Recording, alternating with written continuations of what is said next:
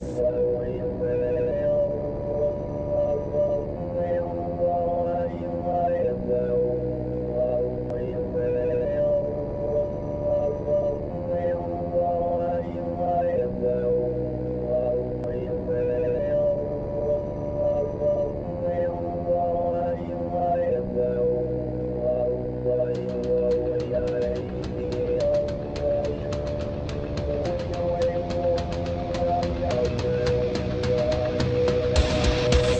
PolitiK Podcast, the show for normal Americans. From this undisclosed bunker, here's your host, Tony Reed.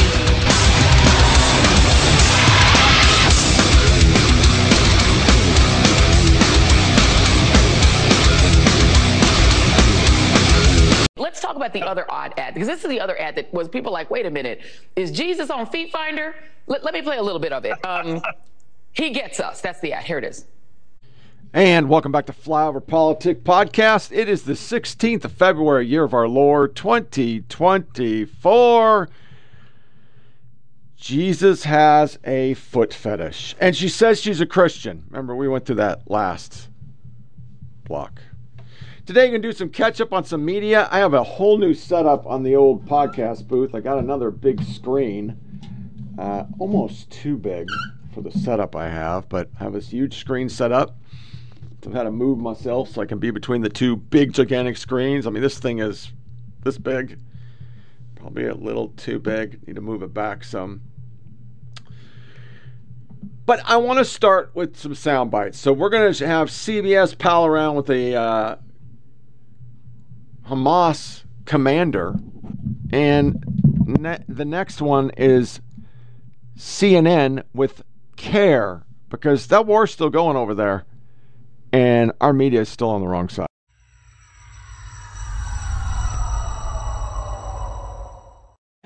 Gershon Baskin is a veteran Israeli hostage negotiator. He knows Hamas well.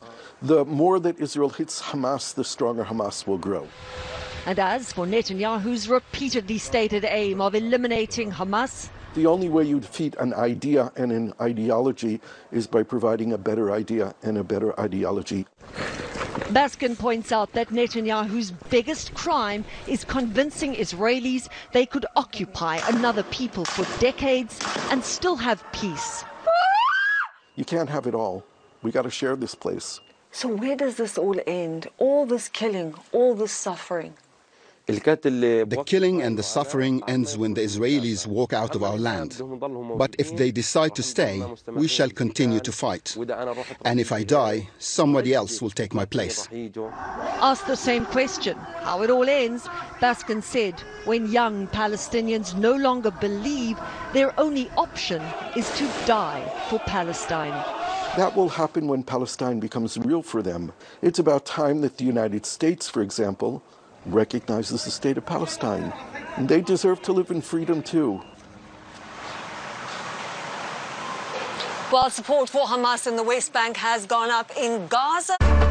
Welcome back. This morning, the nation's largest Muslim civil rights group wants prosecutors to bring hate crime charges in the attack of a Palestinian American man that happened over the weekend. 23 year old Zachariah Doar is recovering from surgery after being stabbed following a pro Palestinian protest in Austin, Texas on Sunday. The Council on American Islamic Relations is calling for hate crimes charges Now, to be according brought. to the Council on American Islamic Relations, on Sunday, Doar and three other Muslim American friends were leaving that ceasefire rally in Austin when a man on a bicycle ripped a flag bearing the Palestinian Kufaya and Free Palestine on it off of their car. That is when CAIR says that the man came around, began shouting the N word, and pulled one of the men in the vehicle out. Father spoke yesterday saying he was devastated when he got the call. He had been at the rally with his son and blames the governor, the city council, and President Biden. He said, Mr. President, Mr. Joe Biden, I blame you. I blame you for what happened to me. If you have called for a ceasefire three months ago, this will have never happened. The first thing came to my mind is I'm going to lose my son. I was thinking, how am I going to tell them that I failed to protect my So that's that's that's bad. That that's that's just bad.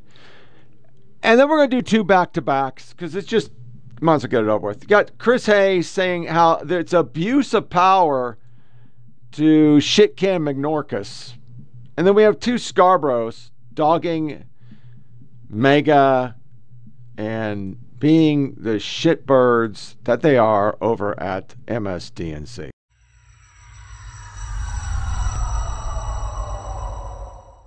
And it seems like the only thing the House actually wants to do about the border is impeach uh, uh, Secretary Mayorkas, which they failed to do, but they're going to try again because they didn't miss by many votes the first time. They, by, by the way, I don't, you've done this on the show, I think, but the, the way they missed the first time is amazing. Yeah. Al Green, Democratic congressman from Texas, had surgery, literally rolled up to the Capitol in a wheelchair and hospital scrubs. Yeah.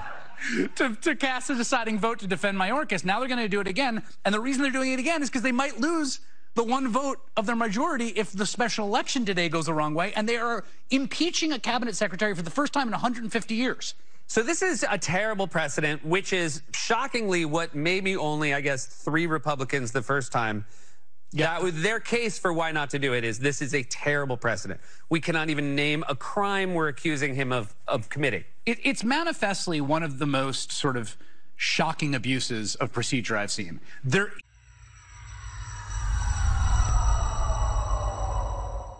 It's one. It was one of those crazy, and someone stood up and said, "Sir, sir," yeah. and he said they were from a big country, sir.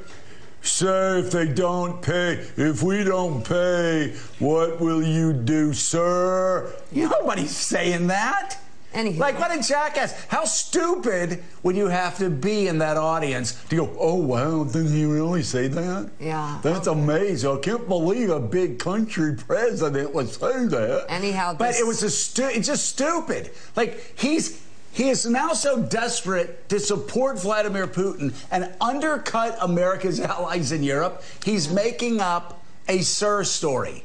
Mm-hmm. It's, it's, not even it's not even a it's not even a good lie for Donald Trump. Like this is you can tell he's losing it. Like he's losing his touch. This is when Elvis couldn't even get, well, he's so fat, he couldn't even get the scarf from around his neck to throw to the audience. He just kind of sat there and looked down and sang. Remember, look, you remember Heilemann when they had to hold the microphone? Yeah. For, for Fat Elvis when he was playing piano? Because he lost yes. all his moves. This is Donald Trump. It's, it's a story that a third grader would go, why is he lying to me?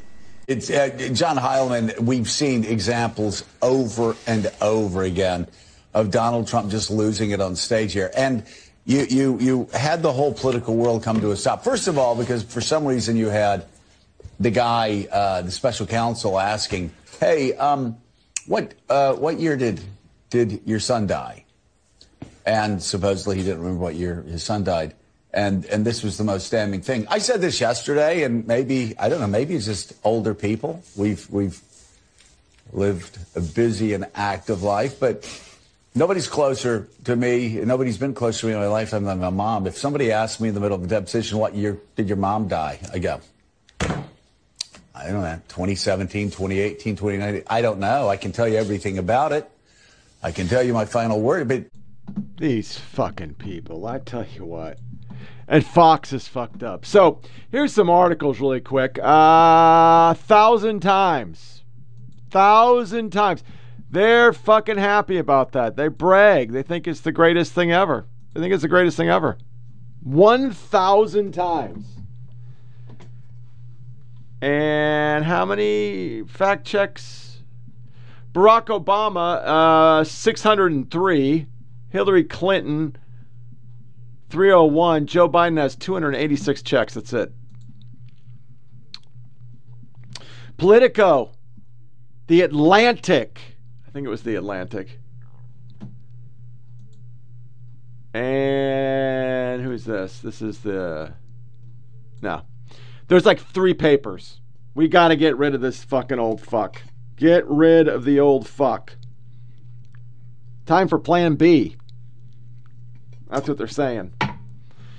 Uh, I don't think that's going to work for you. I just don't think that's going to work. Then the uh, Inflation Reduction Act. Remember, we were told this is going to save us all this money. We're all going to live a better life. Unicorns shall flow, rainbows, dogs, and cats. It's all happy times. 428 billion more than originally. The Cost Inflation Reduction Act Energy and Climate Provision is now expected to be significantly higher. The Congressional Budget Office provides a projection this week. The cost of energy related tax provisions are much higher one of the factors the agency cited is a greater number of people expect to claim tax credits for electric vehicles. Which, by the way, I found out that mine is eligible next year because it has auto shut off and eco. This is another state. We played it last time. We had Maine that said, hey, we are not, we, we're not going to pay for vets. Fuck vets. It's more important to take care of illegal immigrants. This is a sanctuary city Denver Mayor Mike Johnston announces cuts in services at the DMV and Parks and Rec to get more resources for illegal immigrants. Uh, that makes that makes sense. It just makes sense. And then we have Biden Gate. So let's be honest, Biden is dumber than a box of rocks on a Tuesday. Here is uh, NBC, uh, Psaki, uh, I think this is PBS and this is uh, NBC's second. Uh, yeah, he is sharper than a fucking tack.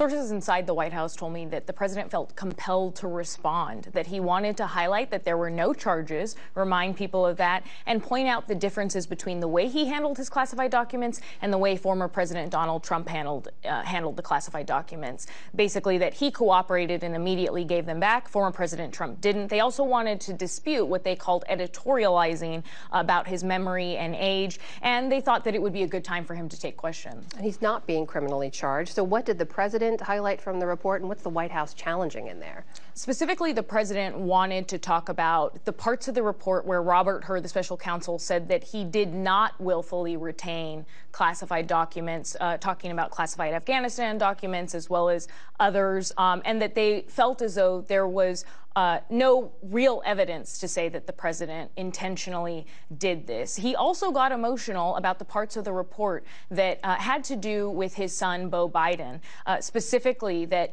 the report said that the president did not remember, even within several years, when his son, Beau, died.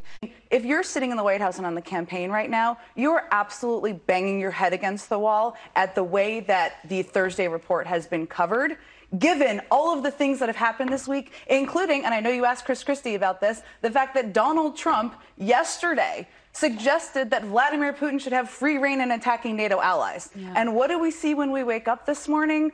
Wall to wall coverage yeah. of whether a guy who's four years older than his opponent is too old to be president. Yeah, and we are going to get to NATO. Well, Go ahead. part of the job to, to bring that to the front is the president's job to bring that out and attack yeah. his opponent. I mean, the president is not taking the opportunity on Super Bowl Sunday. He's not taking really any opportunities, and we hear him oh, time oh, and again. First of all, that's not true.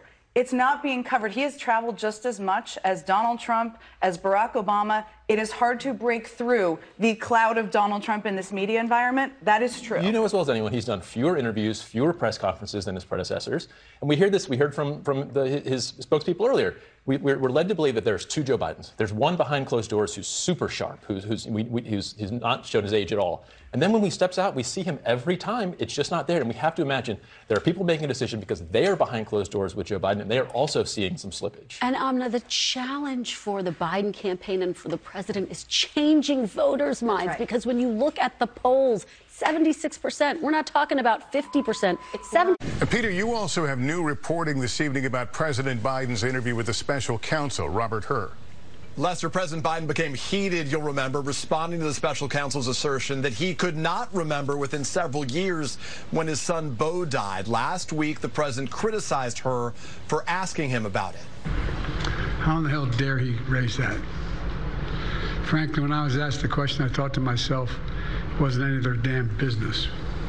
But tonight, NBC News has learned that Hur never asked that question, according to two people familiar with the interview last fall. They say it was the president, not Hur or his team, who first introduced Beau Biden's death. The sources say the president got the date, May 30th.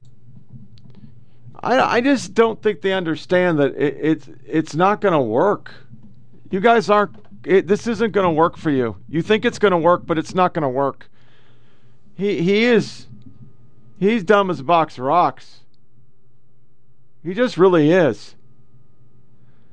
So next, we have Tlaib who decided to vote present because she said I'm not going to vote for child abuse and sexual stuff in uh, the West Bank area because they're raping kids because uh, Israel does it with no proof.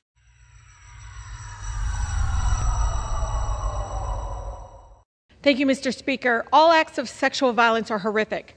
We should all be fighting to end it here at home and all around the world. So while the resolution on the floor today rightfully denounces any sexual violence by Hamas, I'm disturbed that it completely ignores and erases any sexual violence and abuse committed by the Israeli forces against Palestinians, especially children.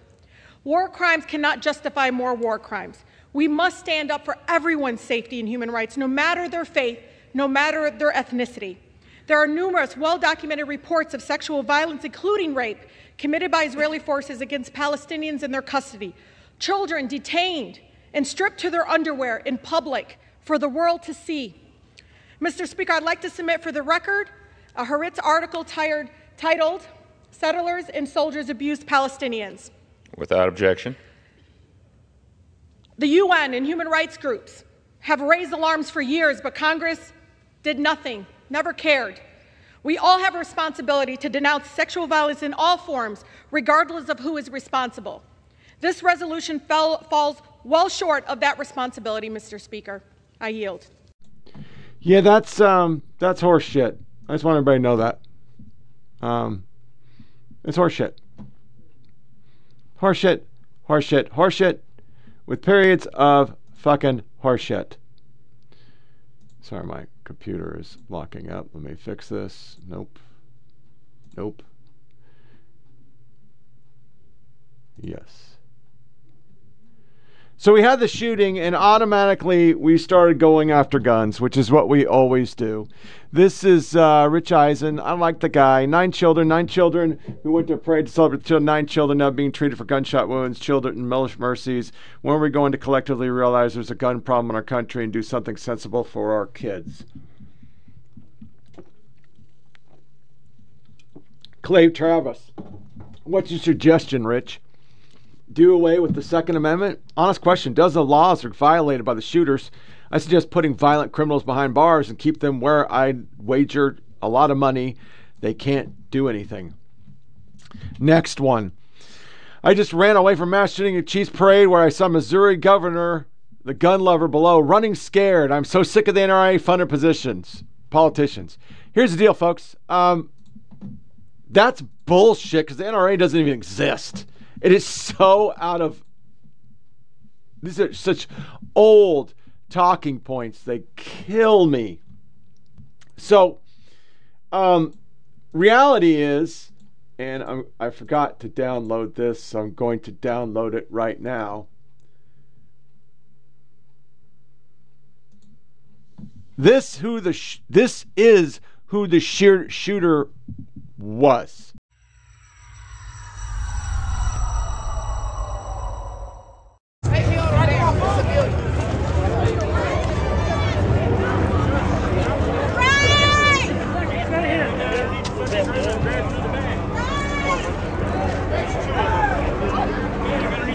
We going to talk about that, Rich? I bet we're not. I bet we're just going to totally forget that. I bet the whole case is going to go fucking bye bye because of the race of the shooters. How about the southern border? You know, maybe another reason why we need guns is that we let 269 nationals from China come across. 20,000 from China in 24.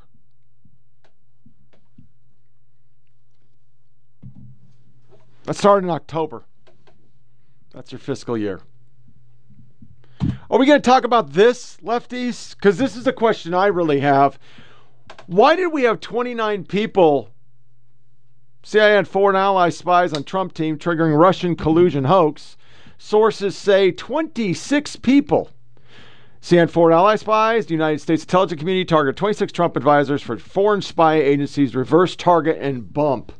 Now, multiple credible sources tell Public and Racket of the United States intelligence community, including Central Intelligence, new information fills many gaps in our understanding of the Russia collusion hoax. Until now, the official story has been the FBI investigation began after Australian intelligence officials told the U.S.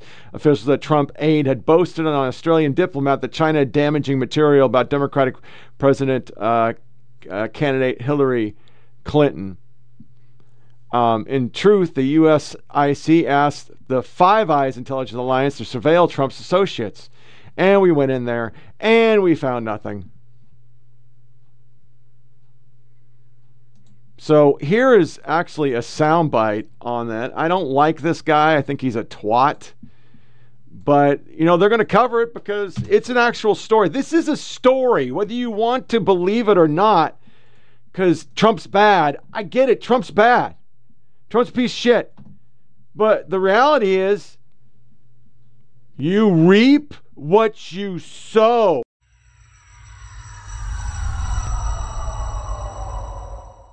Brand new details about how Obama's CIA targeted Trump and started the entire Russia hoax. For years, we were told that tips from an Australian diplomat tipped off the FBI after a random conversation with Papadopoulos, a no name 20 something. But according to new reporting by Michael Shellenberger and Matt Taibbi, the whole thing was a CIA setup. Former CIA Director John Brennan identified 26 Trump associates to be targeted by the Five Eyes Intelligence Alliance. And then those interactions were the targets and were targeted by the FBI as suspicious. And that's how the FBI launched the Russia collusion hoax. The details of this entire operation have been stored in a top secret binder in a secret room in Washington. Trump ordered the whole thing declassified, and now the rumor is that the binder might be missing. Joining me now, one of the reporters who broke the story, Michael Shellenberger. Michael, explain how this all started with the CIA picking these 26 Trump people. Yeah, good to be with you, Jesse. Well, obviously, this is an extremely serious story and serious allegation by multiple credible sources that Public and Racket, that's Matt Taibbi's uh, publication, have spoken to. These are people that are close to the House intelligence investigation of how the Russia collusion hoax began. The story, as you mentioned, was that, oh, we were just informed by foreign intelligence about this. Our sources tell us a very different story, which is that this was initiated by the U.S. government. It came from within the U.S. government's intelligence community, including the CIA that they asked the so called Five Eyes nations intelligence agencies, that's the other English speaking nations, including Britain and Australia, to spy on 26 Trump associates, or at least they had a list of the 26 associates that were identified. This is new information. Some people have theorized about this and speculated about it. Uh, we feel very confident that our sources were in a position to know and are very credible in this report. And it's obviously a very serious allegation because this is. So here's Jake Sullivan, Sullivan talking about FISA warrants once again.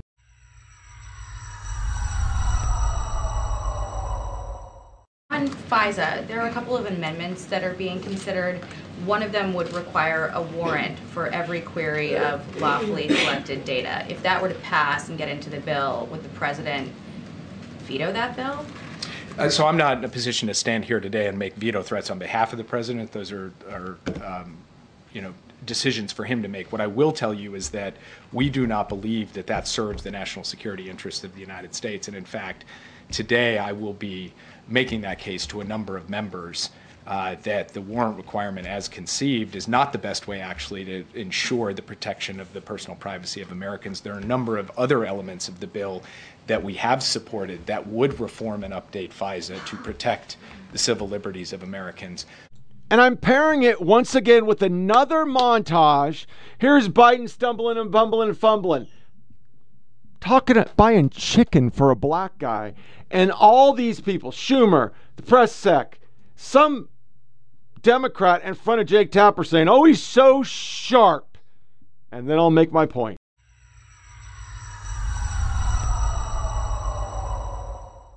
I, uh, um,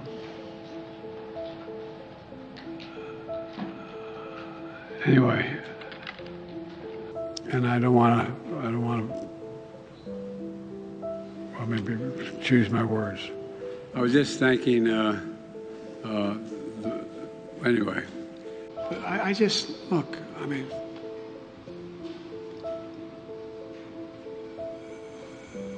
Putin's kleptocracy. Uh, yeah. It was in February, February uh, January after being elected. The late January, early, early February.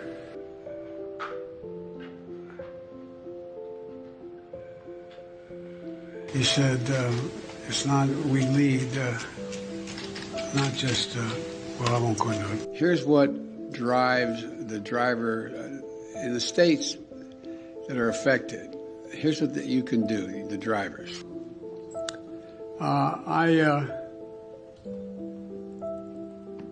for two reasons. One, to it's an impact, an impact that decades are making, because inaction was uh, there was inaction the, uh, with, with with the Department of uh, uh with from from uh, uh, Char excuse me from Charlotte one another line going from in, in Florida down to Tampa. The best way to get something done, if you if it holds near and dear to you that you uh, um, like to be able to. Anyway, the idea that. Um, and and and Joan Shingang, I'm going to pronounce it, Shanga. But uh, there's, you know, there to be you know, beginning uh, this effort, uh, and uh, and uh, I want you to know that uh, I want to thank you as well for. Uh, but the nature, not the and the I'll go ahead and little shrine. America is a nation that can be defined in a single word. I was going to put him. Foot, foot, look.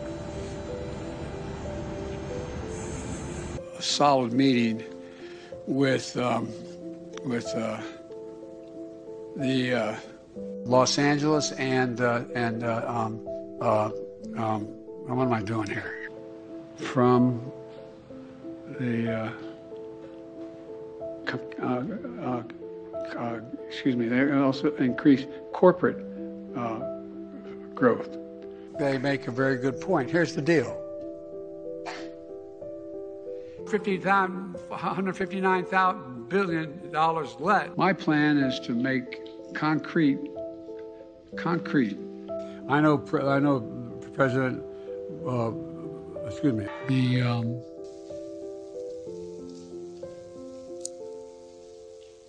leading leading tech companies like Anthropic, and, and I'm going to mispronounce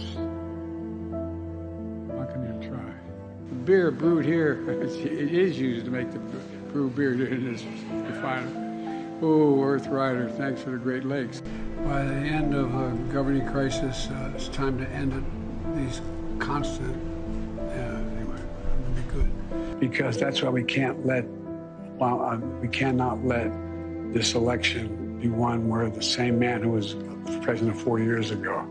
I'll never forget Anyway, I, I just think that uh,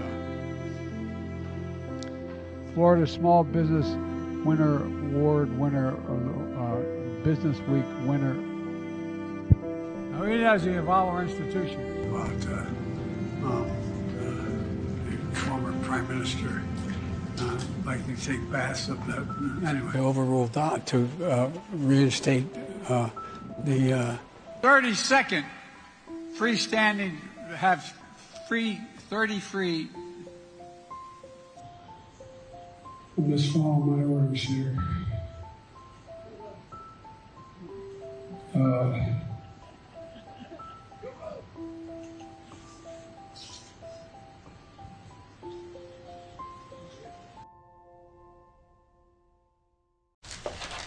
Oh man, you got chicken fingers. You got, you got the whole deal. I, I went the route of making sure I had the hamburger. So tell me about you guys. What you doing these days? Why don't you share about your passion of sports? I'm playing AAU basketball right now. Oh, are you really? What, are you guard? Yes, sir. Now, what grade you in? Seventh grade. Seventh grade. Right now, I'm just doing basketball, playing guard on the JV team for my school. How about in school? How y'all doing in school? You should tell the president about the school. Favorite thing about it is the business academy I'm in. We get to like travel, so we've been to like NC State, uh, Wake Tech, and we. The, the memory lapses that President Biden is described as having in this report. This is not the first time anybody's raised issues of President Biden's acuity. And in fact, twice this week, President Biden referenced uh, European leaders, conversations he had with them in 2021 when both those European leaders had long been dead. He confused Macron with Mitterrand. He confused Helmut Kohl with Angela Merkel. Uh, are you really acting as if there's nothing to these issues or these concerns? Well, I, I, saw from the White House counsel that they disputed this uh, recollection of the interview. And I will tell you, Jake, uh, I was in Israel on October 7th, as you know, and President Biden was nice enough to call me. And I can tell you, this was the day before that interview, I can tell you he was sharper than anyone I've spoken to about a very complex geopolitical, urgent issue. I talk to President Biden, you know, regularly, off sometimes several times in a week, or usually several times in a week. His mental acuity is great, it's fine. It's as good as it's been over the years. I've been speaking to him for 30 years since we worked on the Brady bill and the assault weapons ban when I was a young congressman. um, and um, he's he's he's fine. All this right wing propaganda that his mental acuity has declined is wrong. He's going to win the election because he has a great record, because um, more and more Americans are seeing that record. What do you think about the idea of taking that kind of a test? I mean, look, uh, and I talked about this last week too, on, on I believe whenever, on Friday. Uh, I have known this president since 2009. Uh, I, he is not just uh, my, my boss, but, you know, he's also some, a mentor to me. And I've spent sometimes countless hours with him, whether it's in the Oval Office, uh, whether it's on the road. And I believe for me, you're asking me my personal opinion, uh, he is sharp. Uh, he is on top of things. He, when we have uh, meetings with him, with his staff, he's constantly pushing us, getting, trying to get more information. And so that has been my experience with this president. Uh, anything else outside of that, uh, I just shared with you what Dr. O'Connor said to me, uh, and so I'll just leave it there. So this is Mayor Pete. Once while briefing him on railroad investment, Butt Leg thought along an expert from the brought along an expert from the Federal Rail Administration could not answer all of Biden's questions. He was asking such detailed questions that we actually had to dial in another expert because he's a railroad guy. Are we going back to that again? Are we fucking seriously doing that? It's so bad that Jon Stewart's back. John Levine, this is actually pretty good and confirms my long view that had he stayed on television, Stewart would have evolved in something close to Bill Maher type figure, which I suspect is where 2010 era audience now is. Gotta say, I lived through his first run on Daily Show, and the idea that his humor was rooted in both sides or equally bad is uh, just how I remember it. Sonny Bunch. Rolling Stones commentary. Jon Stewart still the right person to host the Daily Show. Comedy vet made his return to the desk. He left in 2015, but his both sides are equally bad approach may not translate in 2024 because we're super duper biased. I'm playing all seven minutes.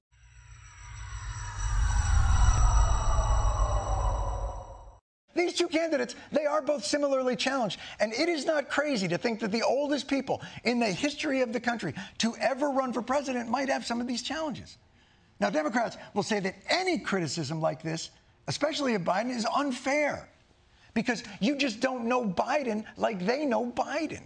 President Biden, who I've been around uh, numerous times just in this last year, is sharp, he's focused, he's bright. He is sharp intensely probing and detail oriented and focused. This is a man who is sharp, who is on top of his game, who knows what's going on. He's smart, he's on his game. I was in almost every meeting with the president, and the president was in front of and on top of it all, coordinating and directing leaders who are in charge of America's national security, not to mention our allies around the globe.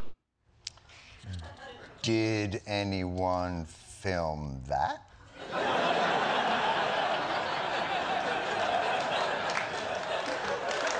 because if you're if you're telling us behind the scenes he is sharp and full of energy and on top of it and really in control and leading, you should film that. that would be good to show to people instead of a TikTok where he goes, chocolate chip cookie.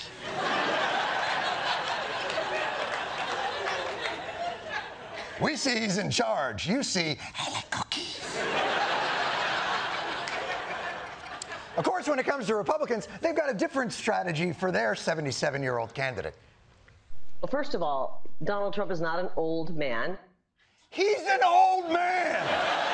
He is objectively an old man on human scale. Trump is objectively old. If he was a tortoise, I would tell him as a tortoise at 77, oh, young man, go off and enjoy college. But he's not a tourist. He's not a tortoise. That is not being ageist. That is being human lifespanist. One thing we know for certain is this. We have two candidates who are chronologically outside the norm of anyone who has run uh, for the presidency in this country in the history of this country. They are the oldest people ever to run for president, breaking by only four years the record that they set. the last time they ran, they are at the age they are objectively old. They're at the age. There are no more age related milestones to hit. They got the AARP card. They've got Social Security. They've got their movie discounts. There is no, oh, wait till you hit 88, you get to drink and drive. No! The only thing left to them is a Today Show Smuckers shout out. You know what? I think we've got a new name for our election coverage. Indecision 2024 Antiques Roadshow. All right. Look, here's what I'm going to tell you. We're not suggesting neither man is vibrant, productive, or even capable. But they're both stretching the limits of being able to handle the toughest job in the world. What's crazy is thinking that we're the ones, as voters, who must silence concerns and criticisms. It is the candidate's job to assuage concerns, not the voter's job not to mention them. And look, I'm not trying to be I'm not trying to be cruel. I didn't want to I didn't want to have to do this on my first day. Come come over here.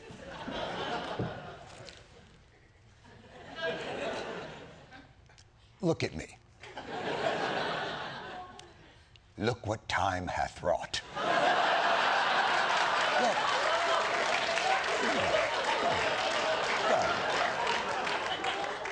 Give the, give the kids a treat of the lunar surface here. Look at this. I'm t- like 20 years younger than these. this. Look at this. They wish. By the way, you don't. If you don't, if you don't, here's the truth. And if you think like, oh, 20 years isn't that long, this is me 20 years ago. yeah. Yeah. I agree. And perhaps it was my mistake for sleeping in a meat dehydrator. Look, Joe Biden isn't Donald Trump. He hasn't been indicted as many times, hasn't had as many fraudulent businesses, or been convicted in a civil trial for sexual assault, or been ordered to pay defamation and had his charities disbanded, or stiffed a shit ton of blue collar tradesmen he'd hired. Should we even get to the grab the pussy stuff? Probably not. But the stakes of this election don't make Donald Trump's opponent less subject to scrutiny. It actually makes him more subject to scrutiny. If the barbarians are at the gate, you want Conan standing on the ramparts, not chocolate chip cookie guy. so, what's the good news?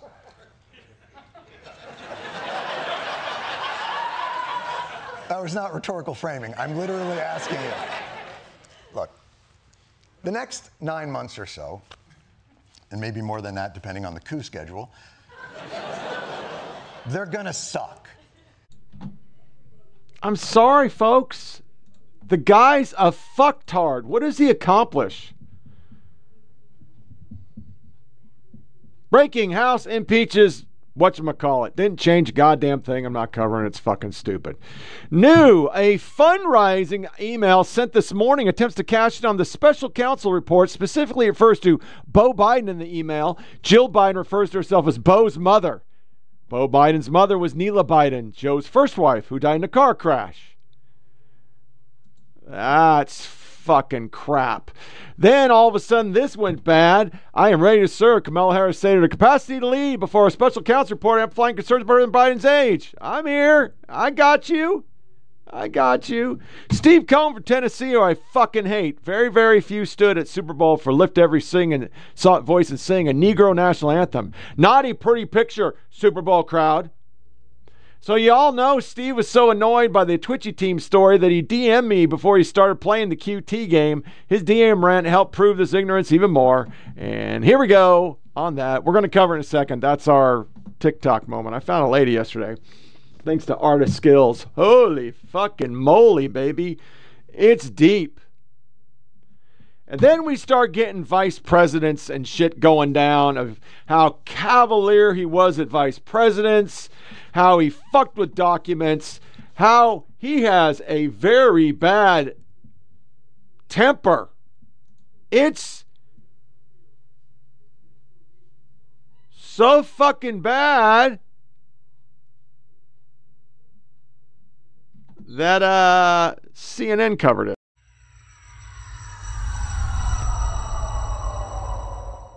All right, we know that President Biden likes to cultivate his public image as kindly Uncle Joe, he's often referred to. But apparently, behind the scenes, I'm talking about in private, he reportedly has a bit of a temper and unleashes it on his staff. That's according to an article by Axios. Alex Thompson is the national political reporter, and he joins me now. Alex, I'm glad that you're here.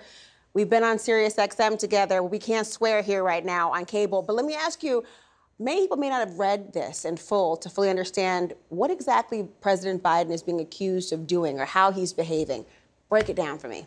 Yeah, so you know, in public, maybe he'll whisper a bit when he's trying to make a point, but behind closed doors, he's prone to yelling. It's much saltier language, and he'll really angrily grill into his staff to the point that some staffers are actually a bit afraid to meet alone with the president. Really? And sometimes they'll bring in an extra person or two in order so that the firing line is a little bit distributed among several different staffers. This runs really counter to the image that people, most people, I think, would have of President Biden. How are we knowing this? I mean, how do you get the reporting? Who is who's complaining about this? Is current, former staff? Who?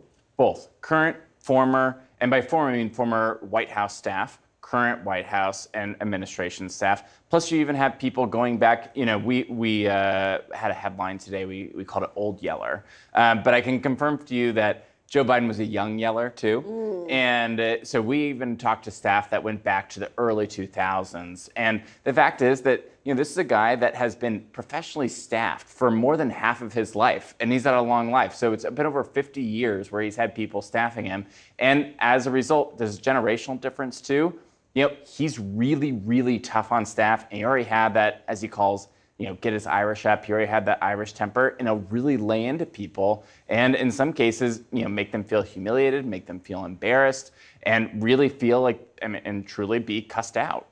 Many might be surprised by this because you might recall um, when he spoke about respect and dignity and the idea of if you're working with him, if you act in that way, you get fired. Well, listen to what he had to say. I'm not joking when I say this. If you're ever working with me and I hear you treat another colleague with disrespect, talk down to someone, I promise you I will fire you on the spot. On the spot. No ifs, ands, or buts. Everybody, everybody is entitled to be treated with decency and dignity. That's been missing in a big way the last four years. So you hear that, and then there's the moment when he was calling a Fox reporter a stupid SOB. Not my, not my words. You know what? Let me play it. You know it's not Laura Coates' words. Listen to this. Will you take questions on inflation then? Let's move. Thank you. Thank you Do you all. think inflation is a political liability ahead of the midterms? That's a great asset. More inflation. What a stupid son of a. Okay, so there has been different sides we have certainly seen. Why are we just hearing this now, though? If you're talking about this reputation or the idea of more than 50 years worth of staffing, has this been known throughout Washington and it's just not been covered, or this is something that's now become an issue? So there's a few different pieces to this. One is that Joe Biden, because he's been in the public life for 50 years, he knows the difference between a public persona and a private persona. And he's a very, you know, he didn't become president by accident, right? I mean, that requires a level of public persona skill that sometimes is different than your private persona. In this case, why it's so interesting is that his public persona leans so much on him being civil and his civility. And that clip you just showed about, you know, the standard he was setting for his White House, I can tell you some uh, former Biden administration uh, aides don't think that he's lived up even to his own standard. Now, the Huh. That's kind of funny. White House journalists admit to purposely ignoring Biden's thing. It's a whole article. They they agree to it. They they say it. This another one, Atlantic. This piece of shit, who was huge in Fusion GPS and pushed the hoax, she got promoted. APs are get AP is still the Associated Progressive. Spinning Biden's decline, the Met border, you name it, we do it. So I want to end with, the, and this is media because this is part of our media. Before we go into TikTok, this is Drew Barrymore, and this is what's completely wrong with our media.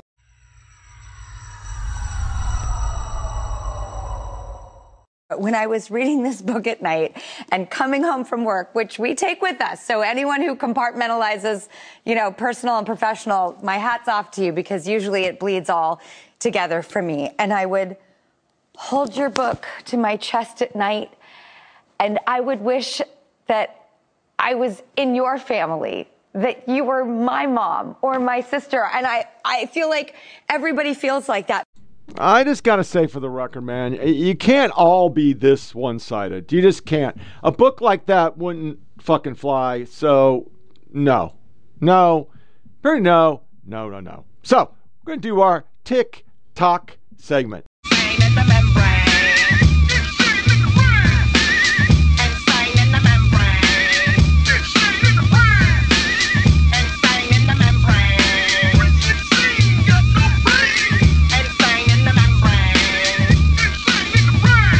Okay, so last night I watched a Art of Skills episode, and it was just about TikTok Super Bowl um, conspiracy theories. And a lot of it was the same stuff we already talked about. You know, it's just a bunch of humdrum bullshit. It's not really true. But this girl, man, I, I just what shit, fuck, good lord, some bitch. And, and it was this to talk about the Super Bowl. And I'm not going to say that it's R I G G E D, but I'm going to make a lot of points so that you guys can decide for yourself. There's been a lot of talk lately about how the Super Bowl logo has predicted the teams that will play because the colors depicted in the logos for the past few years have corresponded to the colors of the teams. A lot of people thought that the Ravens were going to play the 49ers this year because the logo was purple and red. And because a news station near Seattle posted a headline on January 18th saying that the Baltimore Ravens are going to play the 49ers in the Super Bowl. This was before the second round of the playoffs even started, so how did they know who was going to play in the Super Bowl? Why is this even a headline? There was also a creator who posted a flyer that he found at a Dave & Buster's saying that there's going to be a Super Bowl watch party for the Baltimore Ravens and San Francisco 49ers. However, the Super Bowl logo, the news headline, and the Dave & Buster's flyer were all proven wrong when the Chiefs beat the Ravens and made it to the Super Bowl instead. So are people just overanalyzing things too much so that they can prove that the Super Bowl is scripted? Or did enough people catch on that the NFL had to change the script at the last second so that they wouldn't prove all the predictions right? Because imagine if the Ravens and the 49ers actually ended up at the Super Bowl after millions of people were expecting it. Or or did the NFL know that the internet was going to go wild when they saw the logo and they saw the news headline so that everybody would think it's scripted just so they can turn around and prove that it's not by having the Kansas City Chiefs in the Super Bowl? In my opinion, that was the plan this entire time. They are not going to miss out on the financial opportunity of having Taylor Swift and Travis Kelce at the Super Bowl. They have been hyping this relationship up the entire time for this moment. At- Now, wait, it's not your usual crazy. This has got receipts. One point, literally every single news channel and fact checker was talking about the logo prediction because that's what they wanted people focused on. They wanted people to think that they had it all figured out and that the 49ers were going to play the Ravens at the Super Bowl. But the Ravens were never going to play the 49ers. It was always going to be the Chiefs.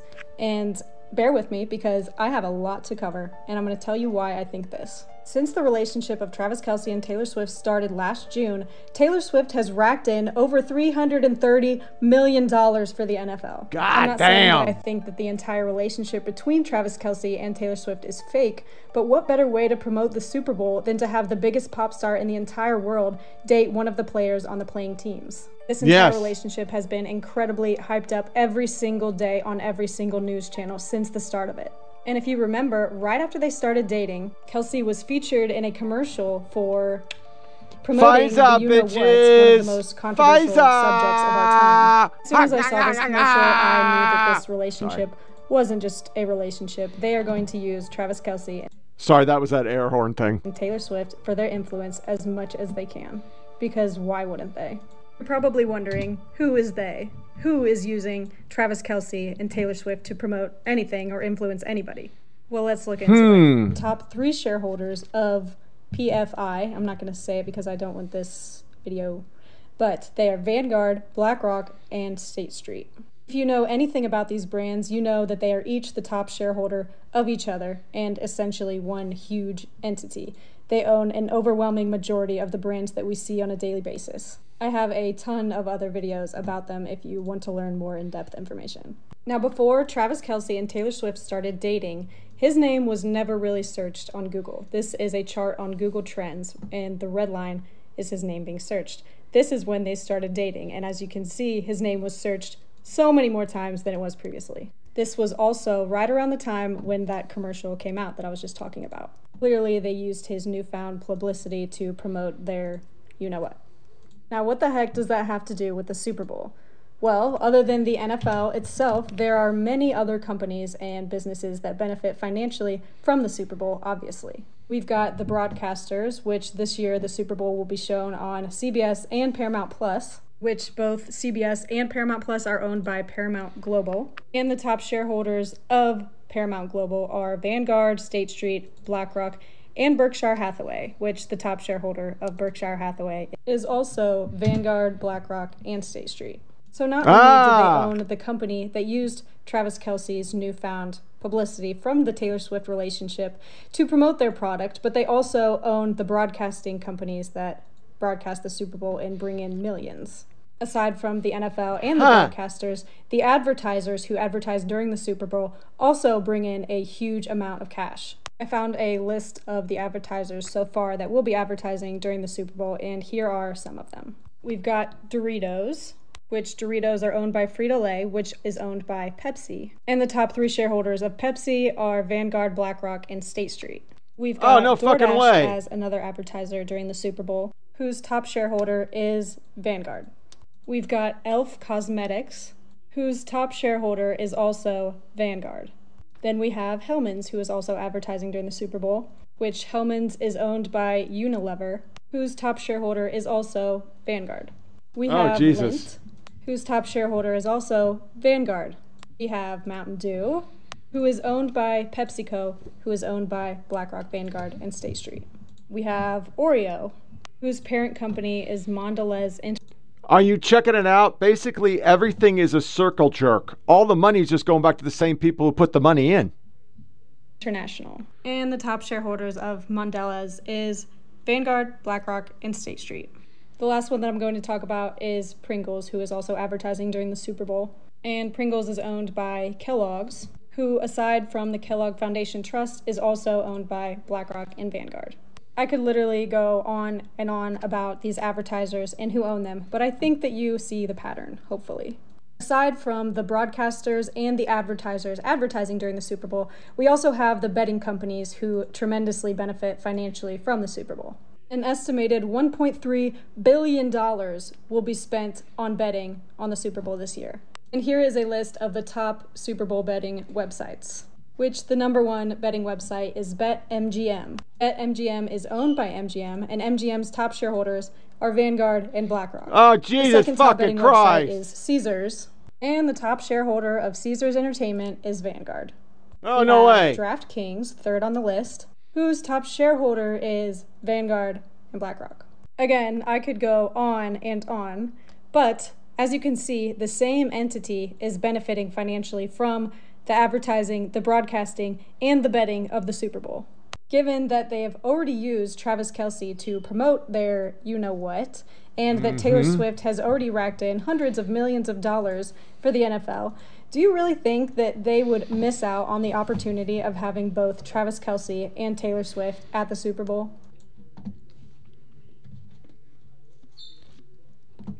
I sat last podcast and said there's no way you can rig a Super Bowl.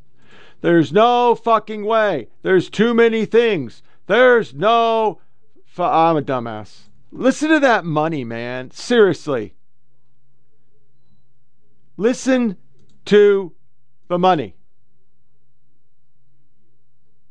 The money is insane and it's all circular. It's going back to the same people that are putting the money in. They b- make the money, they put in the money. And it's just all their money. I mean, it's just insane, really, if you think about it. No. They're going to make sure that the Chiefs make it to the Super Bowl so that Travis Kelce and Taylor Swift will be there. And that is exactly what happened. They own the news channels that hype up the relationship between Travis Kelce and Taylor Swift, and they own the fact checkers that tell us that it's all just a conspiracy that the Super Bowl is R I G G E D and that they're using this relationship to further promote it. I could literally probably make a 30 minute video about how the Super Bowl is just used to manipulate us and distract us from what's actually important in the world, or the fact that it supports the satanic agenda with Rihanna's Illuminati halftime show, or Damar Hamlin's extremely blasphemous jacket after millions of people prayed for him and now he's mocking Jesus, or even the FEMA camp halftime show of 2022. You can't tell me that that is not a resemblance. That is for a much more in depth video. It is all connected. Look into things.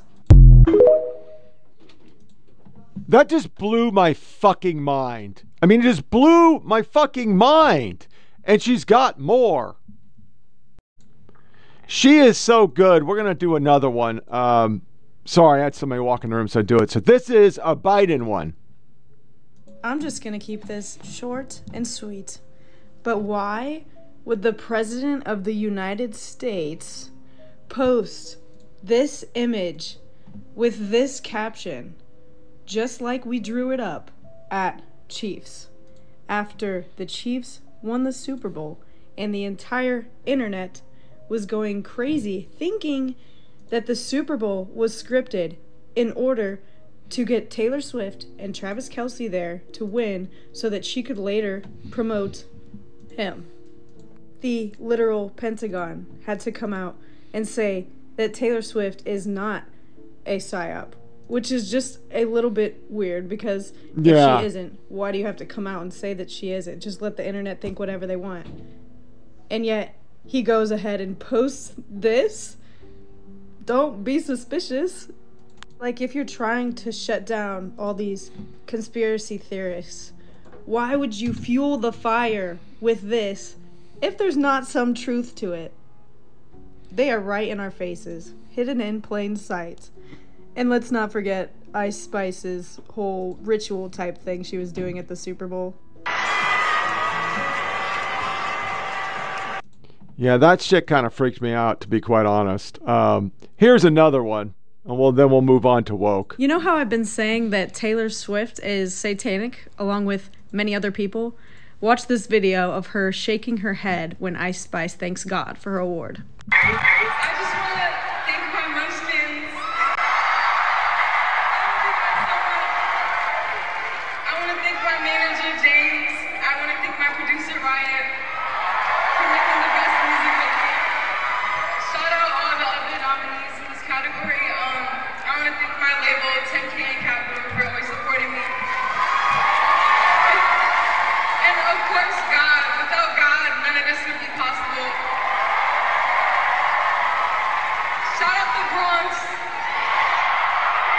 So she applauds after every single name that Ice Spice says, except when she thanks God. And then she clearly shakes her head in disapproval. A lot of Swifties stand up for Taylor Swift, saying that she's Christian herself, but that doesn't look like someone who is God fearing to me. Let's do another one. This girl's fire, man. Nothing she says is a lie. So it's just a coincidence that the police chief was the same man in charge of the Las Vegas shooting. And it's just a huge coincidence that property owned by millionaires and billionaires like Jeff Bezos, Oprah, and the founder of PayPal remained untouched, while the land of the natives burned only a few feet away, literally.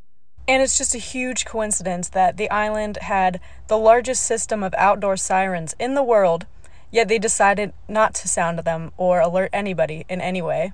And it's just a huge coincidence that they closed all of the schools, sent all of the children home, and turned off the water as soon as the fires started so that people couldn't put them out. And it's just a coincidence that under orders, policemen blockaded the exits, didn't allow anyone to evacuate, and forced them to jump in the water to save their own lives. And it's just a coincidence that the island is set to be the very first to operate on 100% renewable energy. And to do so, they must significantly decrease their CO2 emissions. And it's just a huge coincidence that one month prior to the fires, the mayor issued a press release highlighting his commitment to the United Nations 2030 Agenda of Sustainable Development. And it's just a coincidence that Hawaii is the only state to have submitted a voluntary local review, which is a framework and goal set to achieve sustainable development.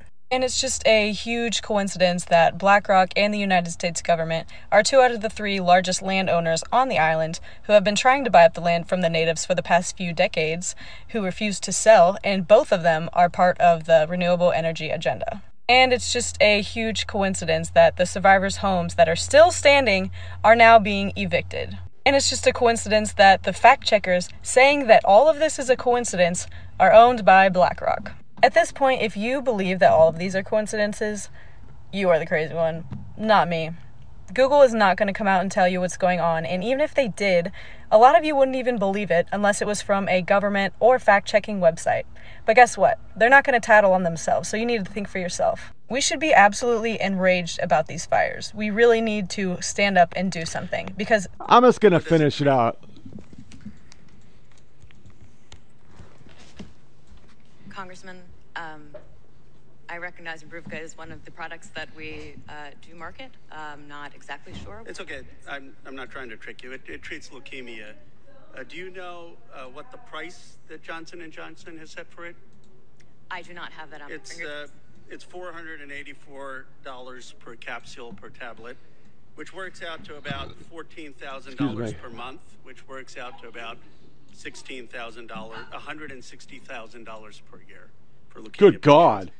Now, do you know, or I can tell you, how much money, gross revenue, the Johnson and Johnson has made from this drug over the last 10 years? Congressman, it's not something that I'm an expert at, not something I'm here to uh, testify to. Twen- $22 billion. Do you know the gross profits of Johnson and Johnson? Here's the last one. we are one. living in a villain's world, and they designed it perfectly. We eat the food they give us, vote for one of two people that they tell us to, and watch the movies that they show. They take our attention as soon as we reach age five, and they never give it back. We go to school for eight hours a day learning what they want us to. They scold us until we obey, and then they praise us when we do. They make us form a habit of waking up and spending our entire day in a building that we wouldn't choose, so that when we get older, we are willing to do the same. Following orders becomes comfortable when we spend our childhood doing what we're told. So when we're older, we hesitate. Uh, that was not as good. So th- this lady, uh, oh shit, I suck. Let me um, let me grab. I'm gonna blow it up so that you guys can see it. Um, I'm following her on TikTok now because she's fucking straight fire. And what's her name? It's Morgan FR. Totally worth your listen. I just went down the fucking rabbit hole last night because I wasn't tired and I just sat and looked at her videos and it's fucking scary. So, time for woke. Whether Joe Biden believes this madness or is simply too weak to resist it, his administration has been completely hijacked by the radical left. The dividing line in America is no longer between right or left. The choice is between normal or crazy.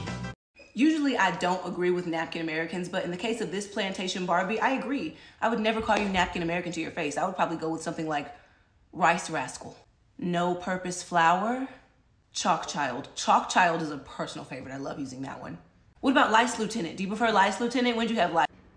Walking ranch. That's the one for you. You are a walking ranch. Yeah. You want to know what's funny in the most unironic way is I hate America so much. The quality of life is so bad that I'd be willing to commit treason for free. I'd be giving away government secrets like it's a Black Friday deal. You know, my little jingle would be, it's the season for some treason. I would do anything to get out of this country. Well, that was really nice. Those are two nice people.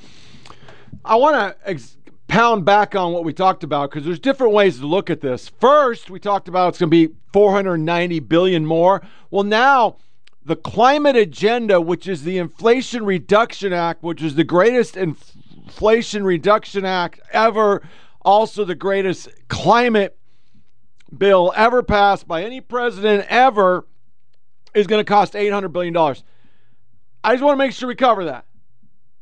Because, once again, we had a previous administration, which is a bunch of lying fuckheads that used inappropriate facts that they made up. You can't have your own fact. You can only have the same, you only have truth, right? That's what we said over and over. But these people passed a bill just like the Affordable Care Act, which is neither affordable or a Care Act. It's worse than fucking what I have. Which, once again, I want to make sure we cover that my premiums went up again. Hold one.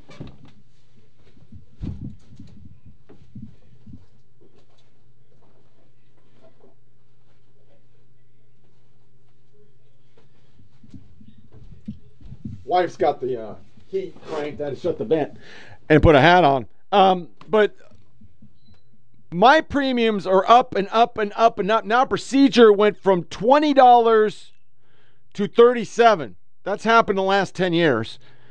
And my premium was twenty, and now it's twenty-five.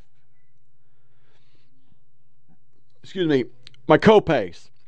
It's going up, but we reduced the ACA, which is neither affordable or a CARE Act, because poor people couldn't use it.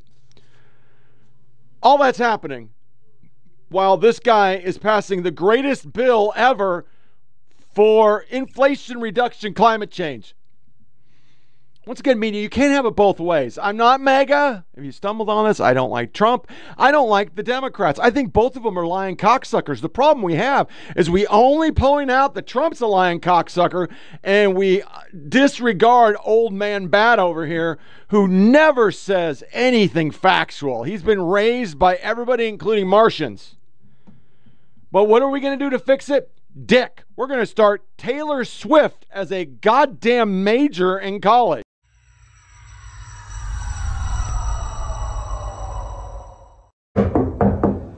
Hi, I heard you're teaching a Taylor Swift appreciation course. That's me. Can I ask you about it? Absolutely. I am Dr. Jess Hamlet. I'm assistant professor of English here, and I teach, um, I'm trained to teach like the Shakespeare and the British literature courses, um, but I also am doing this Taylor Swift course. I have taught uh, classes on revenge, true crime as literature, um, African American literature, queer literature. I'm, I kind of do it all these days. So uh, this is uh, Major Writers, Taylor's version. Um, this is a 400 level literature course. It is open to basically the entire student body, um, although I do recommend that students are juniors or seniors before they get into it, although advanced sophomores can be in as well. I don't recommend the course for freshmen, but it will come around again. Um, so a million years ago, or like two years ago, uh, they had asked me to do a one credit course for incoming freshmen over the summer. And I was like, LOL, what if I did a Taylor Swift appreciation class? This was, I think, around the time that like Stanford had debuted their course. And I was like, that's fun. Um, and then I had mentioned it to some of my like students in my classes and they were like, wait, I want to take this class. Can I take this class? When can I take this class? Um, so I thought, okay, well, there's demand, so maybe I'll make it into a real semester long three credit course. Um, and the rest, I guess, is history. Oh, you, you, you to be kidding me, right? Folks, hey, listen, I got the wife's in the living room. I still feel funny when I see that girl. She's beautiful. I don't know why. She's in my fucking head. I know that the therapist said it's because I'm depressed and I'm on this medication that's supposed to help my stomach, but it's also a mental thing and I absorb things. So, like, if I watch this and I go to bed, that's what I think about. So, you can't get away from Taylor Swift. And so it's always in my head. But how in the fuck is her lyrics Shakespearean? That's a Shakespearean lit teacher. Get the fucking fuck out in the fuck. What?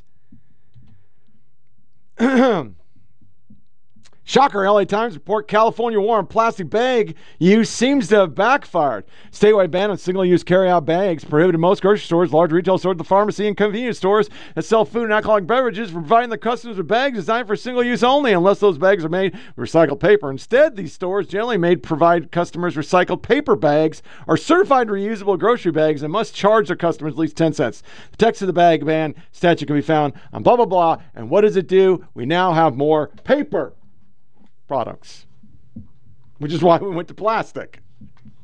If you remember, I remember. I remember.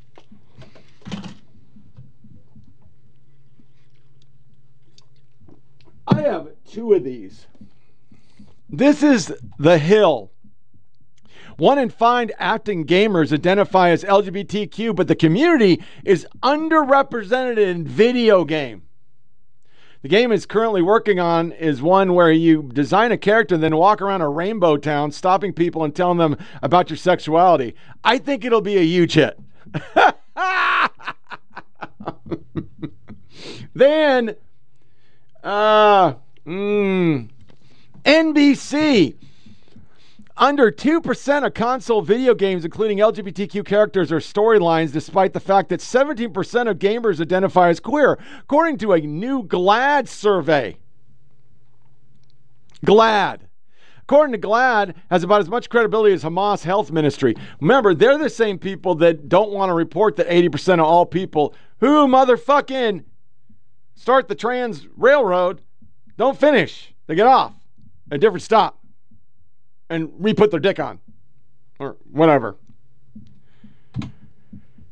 An Oklahoma principal with a side gig as a drag queen says he was forced to resign under the pressure of State Superintendent Ryan Walters and others because he was talking about it at school, not because he was queer.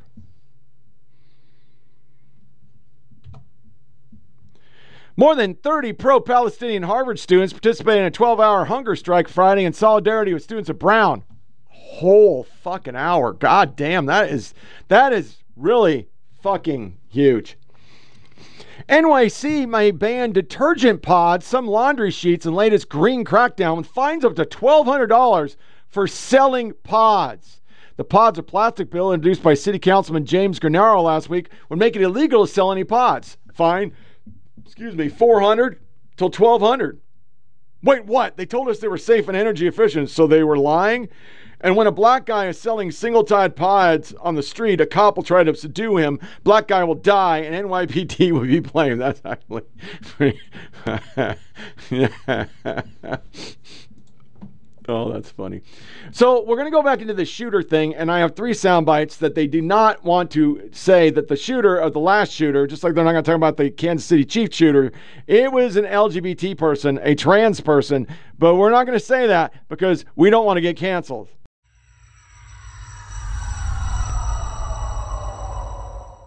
And it's that anti Semitic material combined with the fact authorities say they saw the word Palestine written on the shooter's rifle, which has them saying that they are not ruling out terrorism or a hate crime as a potential motivating cause here. And this is happening as we've learned that the shooter's seven year old son remains in critical condition after police say she brought him inside the church when she started to open fire. Investigators are painting a troubling picture of the woman they say opened fire. Houston police identifying the deceased shooter as 36 year old Genesse Ivonne Moreno, telling NBC News she was carrying an AR 15 with the word Palestine written on it. A search of Moreno's home yielding ingredients to make explosives and written material with a very clear message. We do have some anti Semitic writings Law enforcement records show Moreno had at least six prior arrests since 2005, including weapons charges. In 2016, authorities also placed Moreno under an emergency detention order. Officials said the shooter has a history of mental illness and was arrested at least six times, including a weapons charge.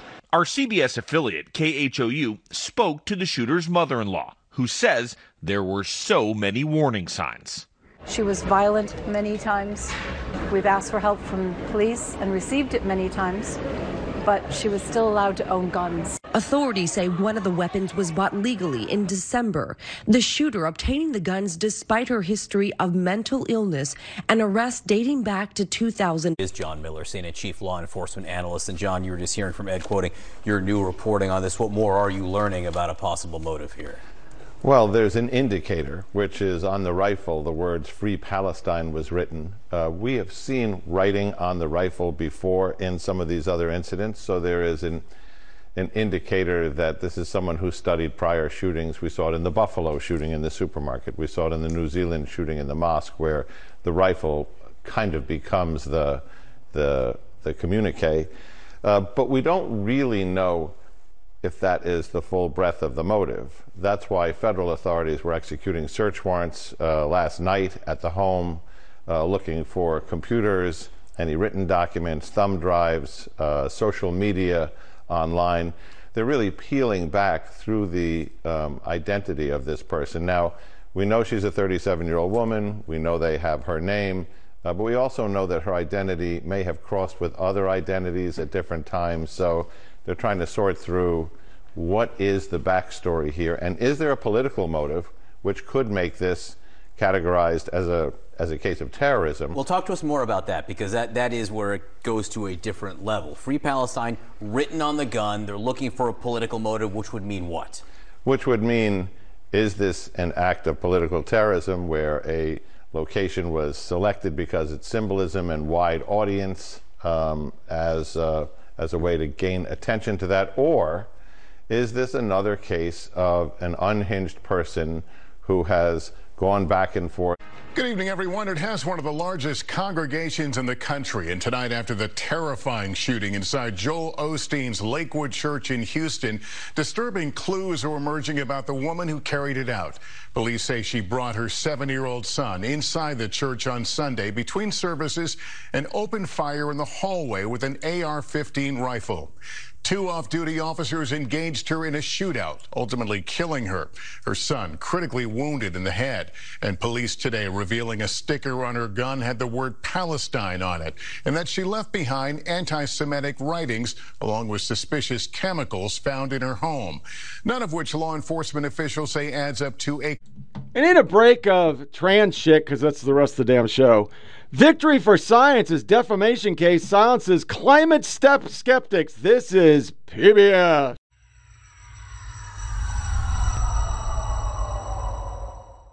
A new report shows a sharp rise in personal attacks on climate scientists.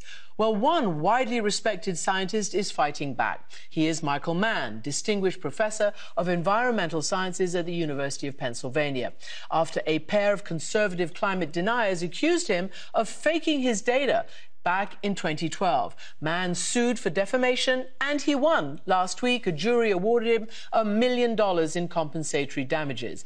And Dr. Mann calls the decision a victory for science, and he's joining me now from Philadelphia. So, firstly, you know, congratulations, especially as you, you know, frame it as a victory for science. What was it that, you know, that caused you to take on this case? And it, it took you 12 years. Uh, thanks, Christiane. Well, you know, uh, we sort of drew a line in the sand. It's one thing to criticize scientists. Um, that's all, you know, uh, appropriate in uh, science. Um, in fact, good faith criticism, uh, skepticism plays an important role in moving science forward. But making false and defamatory accusations, uh, accusations of fraud, and comparing a scientist to a convicted child molester, which is what the plaintiffs did, what the defendants did in this case, clearly goes beyond the line. Um, and we we sort of uh, you know we had no choice. We asked them to take down those defamatory posts and to apologize. They refused to do that. And so we moved forward with the litigation. And it did take 12 years to play out, but we're very pleased that the jury saw, you know, through the smoke and mirrors that they tried to put up during the trial, saw to the heart of the matter that uh, they had engaged in false and defamatory allegations. They, they had done so with malice, hence the award of uh, a million dollars in punitive damages. So to be clear again, you have, you know, fought this because of the science, and you said, "I hope this verdict." So I noticed we spent a lot of time talking about climate deniers. How about the cocksuckers that did this?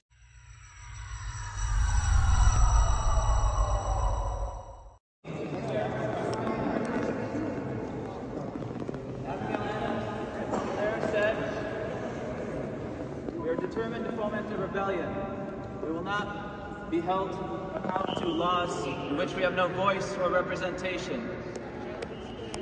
This country is founded on the conditions that all men are created or created equally and endowed with the inalienable rights of life, liberty, and the pursuit of happiness. We're calling for all people to have all these rights, not just wealthy white men. We all deserve clean air, water, food, and a livable climate. Yeah.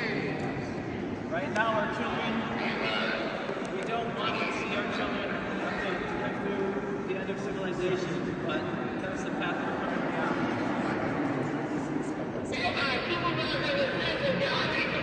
We need Joe Biden, we need you to declare a climate emergency. We need you to immediately desubsidize from fossil fuels and start moving towards real climate solutions.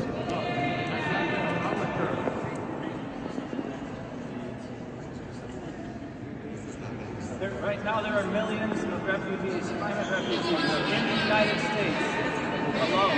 There are many more across the world, and there's many more. There's people all over the world suffering the emissions we've historically emitted and we continue to emit. We need to change how we do things. We need to change systems and value the lives and well-being of people over the profits of the many climate emergency. President Biden, please declare a climate emergency. America, please declare a climate emergency. This is terrifying. Now, of course, it didn't hurt anything, but let, let's do the math on that. Are we ever going to cover shit like this? Let's see if they end up in jail for four years under the Patriot Act. Insurrection, damaging public property. Their jail time should be tremendous. Solitary till trial, no bail. That's the rules, right? Nope. It'll all be dropped. It'll all be dropped. Of course it will. Been doing a lot of Reddit lately. I, I really kind of enjoy Reddit. And this was what I found there. I hate being trans. I can't stand it anymore. I literally just want to exist. I don't do anything wrong. I transitioned when I was 20. I'm an adult. I, sure, I should be allowed to make this decision. I don't correct anyone on my pronouns or insist they see me a certain way. I don't ask for special treatments. I just try to keep my head down and live. But my uncle hates me, and I didn't even tell me tell him I'm trans, but he figured it out and he sent abusive calls to my parents. Everyone hates us, like everyone. Even people who say they like us secretly, they loathe us. Everyone hates us. I can't escape the hate. I see it everywhere online Twitter, Reddit, YouTube, Facebook, news articles, forums, every anywhere someone can type a reply, essentially. I'm sick of it. They all think we're mentally ill pedophiles and want us and, and, that we control everything and that we hate free speech. They think that we're pedophiles and they want us dead. They think we look ugly and they look for us, abuse us in public. I can't do this anymore. I hate it. I don't want to detransition. I would rather die, but I don't want to keep on living this way either. I know a lot of people reading this also probably hate me. I don't know what you want me to do, and all I can say is, you won, I guess. Well, I won't cop to all that crazy shit, but I will cop to this. We won't say this person with a free Palestine sticker on her gun, an illegal, was LGBTQ. We won't do this. A trans activist threw a rock through a window of a radio station during a live broadcast. The broadcast is about a ballot initiative for pro parental rights. They won't get arrested. They won't go to jail. We won't talk that this was taken down off Facebook for dangerous. It looks like you shared or sent symbols, praise, or support of people and organizations we define as dangerous or followed them. Your post against our community standards on dangerous individuals and organizations. First reply, and this is on X straight white people are the only people you can openly discriminate against and not face any backlash. I think this is a beautiful, beautiful um, post because this is why. They were trying to bait him. Look at the picture. Just a little hint of ass. Guy looking at her.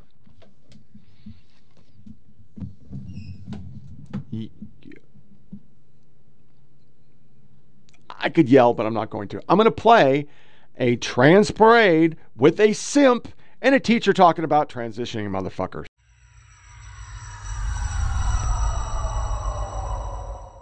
Last night, my daughter asked me again to detransition, and this time she did it in front of her father, who also wishes I would detransition. And my heart hurts so bad. Proud of the way I handled it, and I did well.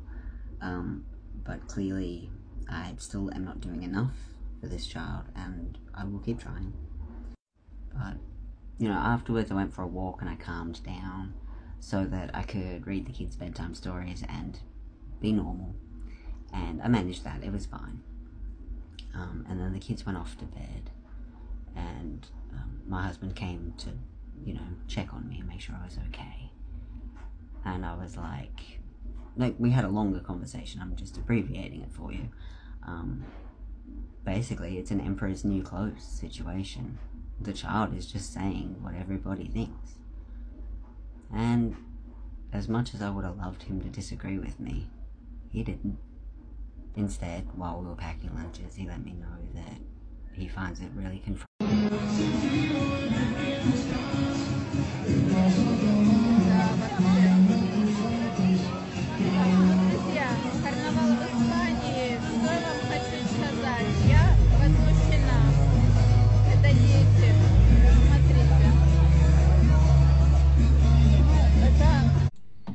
Maybe that has more to do with it than you being trans. Because most of us don't give a flying fuck what you do. But we get sick of this shit, baffled by the shooter at Joel Osteen. We're just baffled. We don't know why we're there. We're sick of National Geographic. That's Pattie Gonia named National Geographic Traveler of the Year. It's a dude. She's more than a drag queen. She's an environmentalist who's introducing the magic of nature to a new generation. And she just topped the list for nine game changers that were featured in National Geographic's 2024 Traveler of the Year. No society could ever possibly thrive while celebrating weirdos as much as our society does today. National Geographic's owned by Disney, so it makes sense. Yes, it does. We literally just can't stop being stupid. Exhibit A, this video.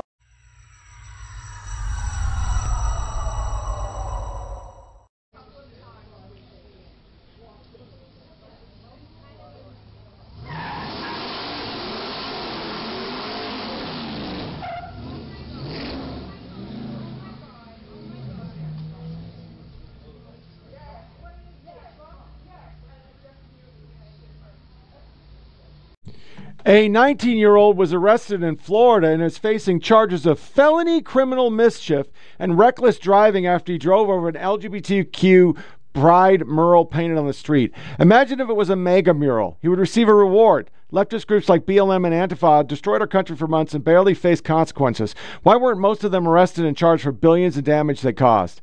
LGBTQ pride is the new state religion and opposition will be met with serious consequences. Video, credit, trooper, source, local 10 news. This is like the hundredth case of this happening and the media ignoring the fact that we're letting this happen all the fucking time, but you can burn the US flag and that's freedom of speech. But fucking with a LGBTQ or BLM banner on a fucking painted sidewalk makes you the Antichrist. On that point, it's time for lighter fare. Come on, man. O- Over in the last month alone, we have 500,000 new jobs, man. And we were never. and who, who would gonna. Hold on.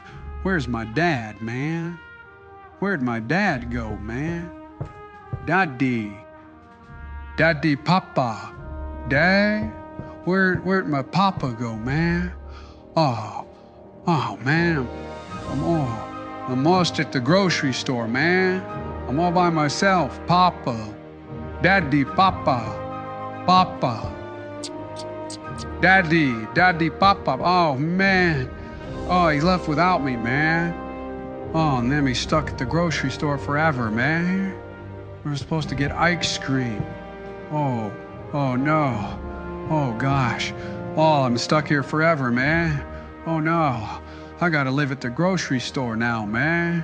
Oh, oh no, mate. Papa, Betty, Betty, Papa, Papa, Papa, Daddy. Become a member tonight's special to catch a right winger. Oh, golly. That's right, we're going to be showing you an investigation into the online right. Roll footage. It could be your neighbor, your coworker, even a family member. First perp calls himself Bernie Lover 73. He's 48 years old and works in communications. But what he doesn't know is he's communicating with one of our decoys, who's posing as a right winger in an online chat room. This transcript might disturb you. I really love Trump. I'm a right winger. I'm more of a Bernie fan, but I sympathize with Trump over Biden. Ah, Biden is the worst. You know I could get in trouble talking to you. Oh, I was hoping you could come over and debate. You could never tell anyone. The conversation gets even more shocking. So, who did you vote for in 2020? Honestly, I did vote for Trump. Biden was the establishment candidate. He then says, blank America blank again, and sends the okay sign emoji. Our perp is walking up to the house, where he thinks he's going to find a Trump supporter home alone. Instead, I'm there waiting for him. Hey, I'm in the kitchen. Let me go grab my MAGA hat. Hmm. Why don't you have a seat over there? Chaz! Uh, who are you? What are you doing? Oh gosh, I was just I was just meeting a political friend over the internet. What political affiliation do they have? M- moderate. Well, I have the transcripts right here where he said, sorry, where he says he's right wing. Right wing? Oh, I would never meet a right wing over the internet. Uh, I, th- I thought they said they were a 13 year old. Oh, golly. You know how often I hear that excuse? Oh, golly, probably a lot. What part of you thinks I should meet this right winger online? Uh, I was actually coming over to tell them they shouldn't be in right wing chat rooms. Uh, it's dangerous. There's terrorists in those. Golly! So you came here to do a public service? Uh, yeah. I would I would never meet with a conservative. It's not who I am. Oh, golly, my mom's gonna ground me. If there's anything else you want to say, we'd love to hear it. Uh, I, I don't meet right wingers over the internet. I'm not that kind of guy. I was just trying to meet a 13 year old who was home alone, I swear. But after a three week long investigation into all of his online activity and a search through his old computer hard drives, we found no evidence that he had any interest in meeting minors. What we did find was PragerU videos in his search history. You make me sick. Mm.